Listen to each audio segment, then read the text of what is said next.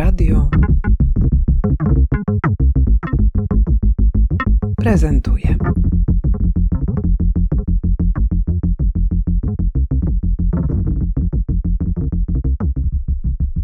Agata Szydłowska, współredaktorka książki Zepolis budując wspólnotę ludzko-nieludzką, badaczka designu poza antropocentryzmem.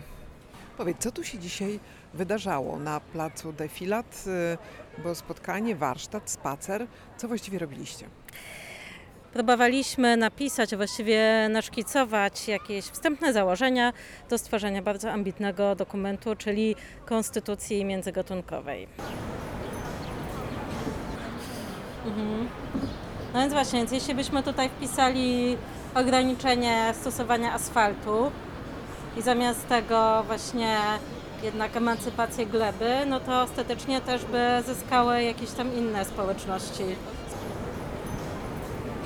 Wzięliśmy na warsztat y, trudny teren, bo teren y, Pałacu Kultury i Placu Defilat, gdzie na początku e, mapowaliśmy różnych mieszkańców, aktorów ludzkich, nieludzkich, którzy tutaj działają.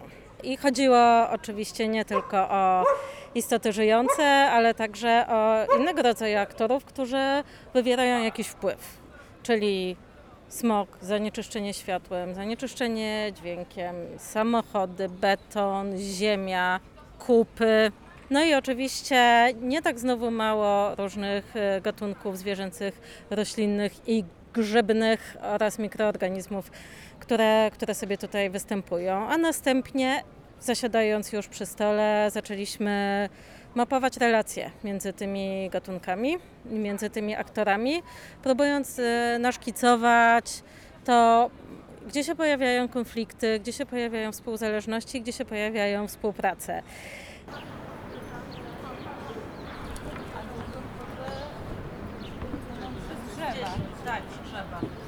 A takie meta byty jak ciśnienie to może gdzieś u góry.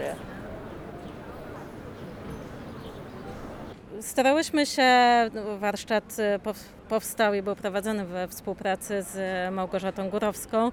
I nie chciałyśmy tego jakoś tam prze, e, przekombinować teoretycznie i zrobić z tego jakiejś sytuacji akademickiej, no ale tutaj już na, na boku e, mogę powiedzieć, że oczywiście dużą inspiracją e, są, tak, były dla nas takie pomysły jak mapowanie kontrowersji Bruna Latura, no i w ogóle takie po- podejście, które, taka płaska ontologia, która przede wszystkim zajmuje się badaniem właśnie relacji, które, w które wchodzą ze sobą różne byty, różni aktorzy. To też jest oczywiście pojęcie Bruna Latura, Latura ludzko-nieludzcy.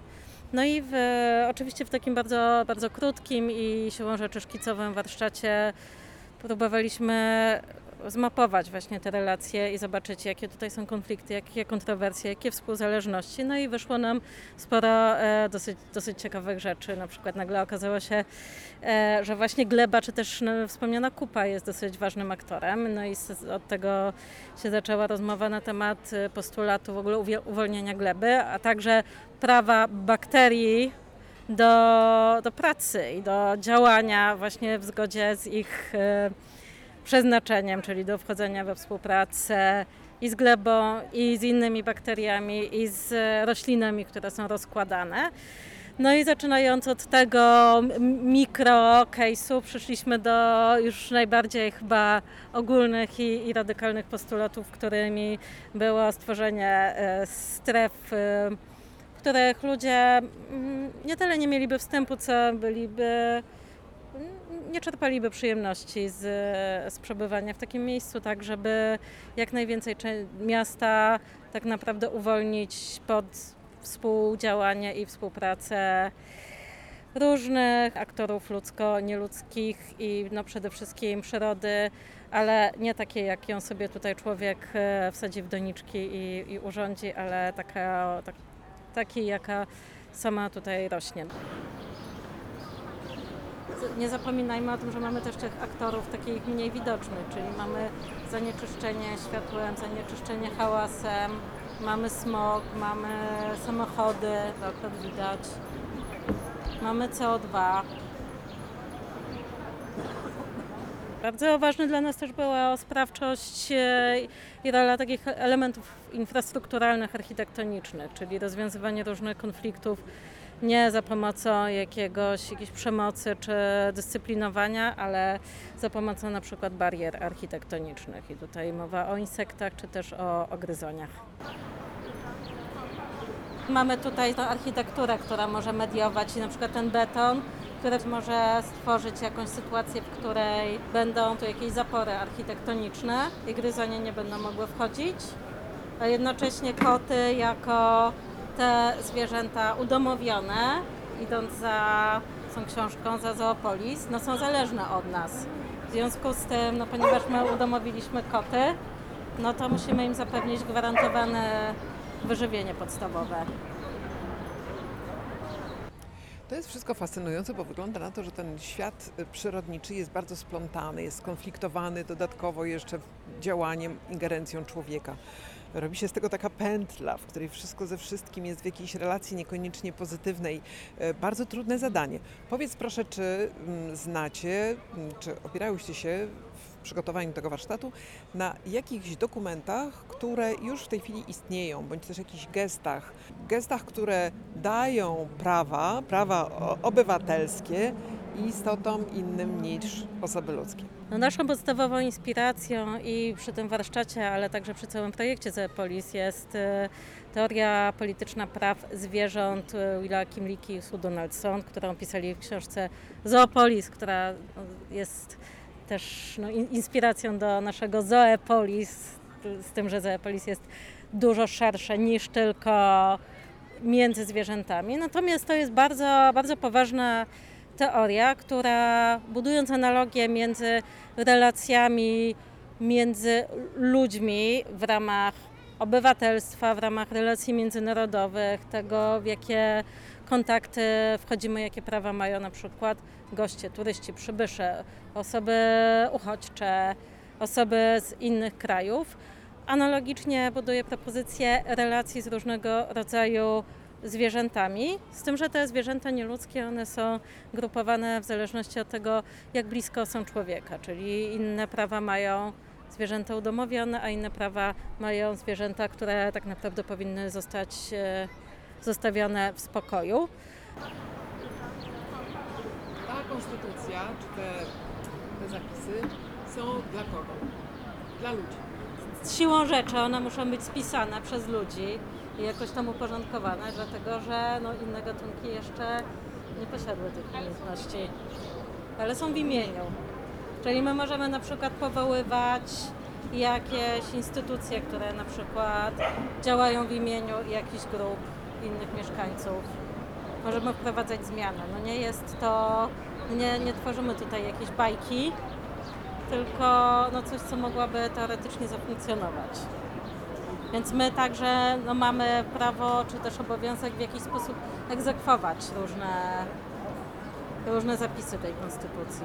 No i tutaj na przykład jest kwestia kotów i gryzoni.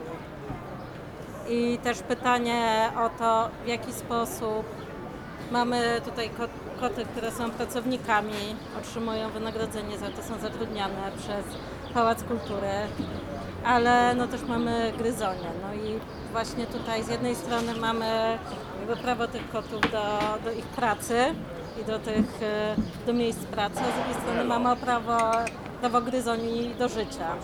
Więc no to też są takie rzeczy, które my możemy starać się w tej konstytucji omówić, a może stworzyć jakieś inne, e, inne zapisy czy jakieś inne propozycje, tak żeby koty nie straciły miejsc pracy, a gryzonie zachowały życie. Autorzy tej, tej koncepcji, tej książki e, Kimlika i Donaldson, no i także nie uciekają przed e, kwestią konfliktu, bo wiadomo, że te konflikty zawsze będą. No i na przykład dość kontrowersyjną kwestią jest to, czy na przykład można pozwolić kotom domowym polować na ptaki, co oni na przykład twierdzą, że nie i że odpowiedzialnością człowieka jest przypilnowanie kota, żeby nie polował na ptaki. No i tutaj oczywiście można byłoby sobie wyobrazić jakieś przedstawicielstwo ko- kociek, jakieś Mówili, Hej, lobbystów. jednak jesteśmy drapieżnikami. To jest nasze prawo. Więc e, to jest taki dość wyrazisty przykład, ale oczywiście takich konfliktów jest bardzo, bardzo wiele i my też jako ludzie wchodzimy w bardzo wiele konfliktów z innymi e, zwierzętami. E, no i też trudno udawać, że nie. To znaczy jesteśmy podatni i na e, ataki pasożytów i na bardzo wiele innych jakichś nieprzyjemnych relacji, nie mówiąc o relacjach z nie wiem, mikroorganizmami, z, z grzybami. Więc oczywiście nie chodzi o stworzenie jakiejś e, sielanki i utopii, tylko zastanowienie się, no tak jak ludzie między sobą też wchodzą w konflikty, w jaki sposób można byłoby pomyśleć taką wspólnotę, tak żeby przynajmniej ta szansa zaistnienia konfliktu była zminimalizowana. Powiązać tak, kupę z e, liśćmi, bakteriami, edafonem i tutaj po prostu tę relację zagwarantować. Prawo odchodów do pracy. Tak, tak. Czyli tak, uwolnić po prostu te bakterie z kupy, żeby mogły wchodzić w korzystne relacje także z innymi liśćmi. I użytkownika. to powinno się też łączyć chyba, co, co, co w związku z tym z betonem. Jesteś z pola nauki, czyli posługujesz się wiedzą naukową, e, badaniami, odwołujesz się do wiedzy, która została zapisana i zweryfikowana. Jednak w tych relacjach między człowiekiem i nie ludźmi jest bardzo wiele no, mitów, przekłamań. Te relacje są oparte także na e, jakichś niechęciach, fobiach, e, obawach, które wcale nie mają podstaw naukowych. I powiedz, y, tutaj pojawiła się przy stole taka propozycja, żeby stworzyć jakieś narzędzie, y, które te fake newsy mogłoby prostować, ale jaka jest rola właśnie takich narzędzi, które mają charakter edukacyjny? No Mnie się wydaje, że w ogóle fundamentalna, fundamentalną rolę pełnią opowieści i popularyzacja nauki. To znaczy w ogóle no, żyjemy w czasach, może zawsze żyliśmy w czasach, kiedy e, no, nauka nie cieszy się jakąś olbrzymią popularnością e, wśród osób, które się nauką nie zajmują, ponieważ jest mało przystępna, tak naprawdę mało ciekawa i nie odpowiada na te pytania, które najbardziej ludzi frapują. W związku z tym e, poszukiwane są opowieści, które są atrakcyjniejsze, przystępniejsze, no i przede wszystkim wyjaśniają nam świat w sposób spójny i nie budzący żadnych wątpliwości.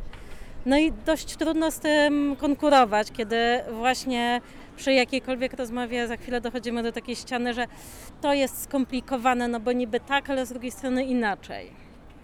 No, a nauka trochę na tym polega. Więc wydaje mi się to, co zresztą obserwujemy w ostatnich latach, że bardzo dużo się zmieniło, jeśli chodzi o taką relację ludzi z e, innymi gatunkami, z przyrodą, no to właśnie zmieniają, zmieniają opowieści. Czyli książki, które opowiadają o drzewach, filmy, które opowiadają o relacji z ośmiornicami. No i chyba to jest jakaś, e, chyba w tym jest jakaś główna, główna nadzieja. Bardzo Ci dziękuję za rozmowę. Dzięki.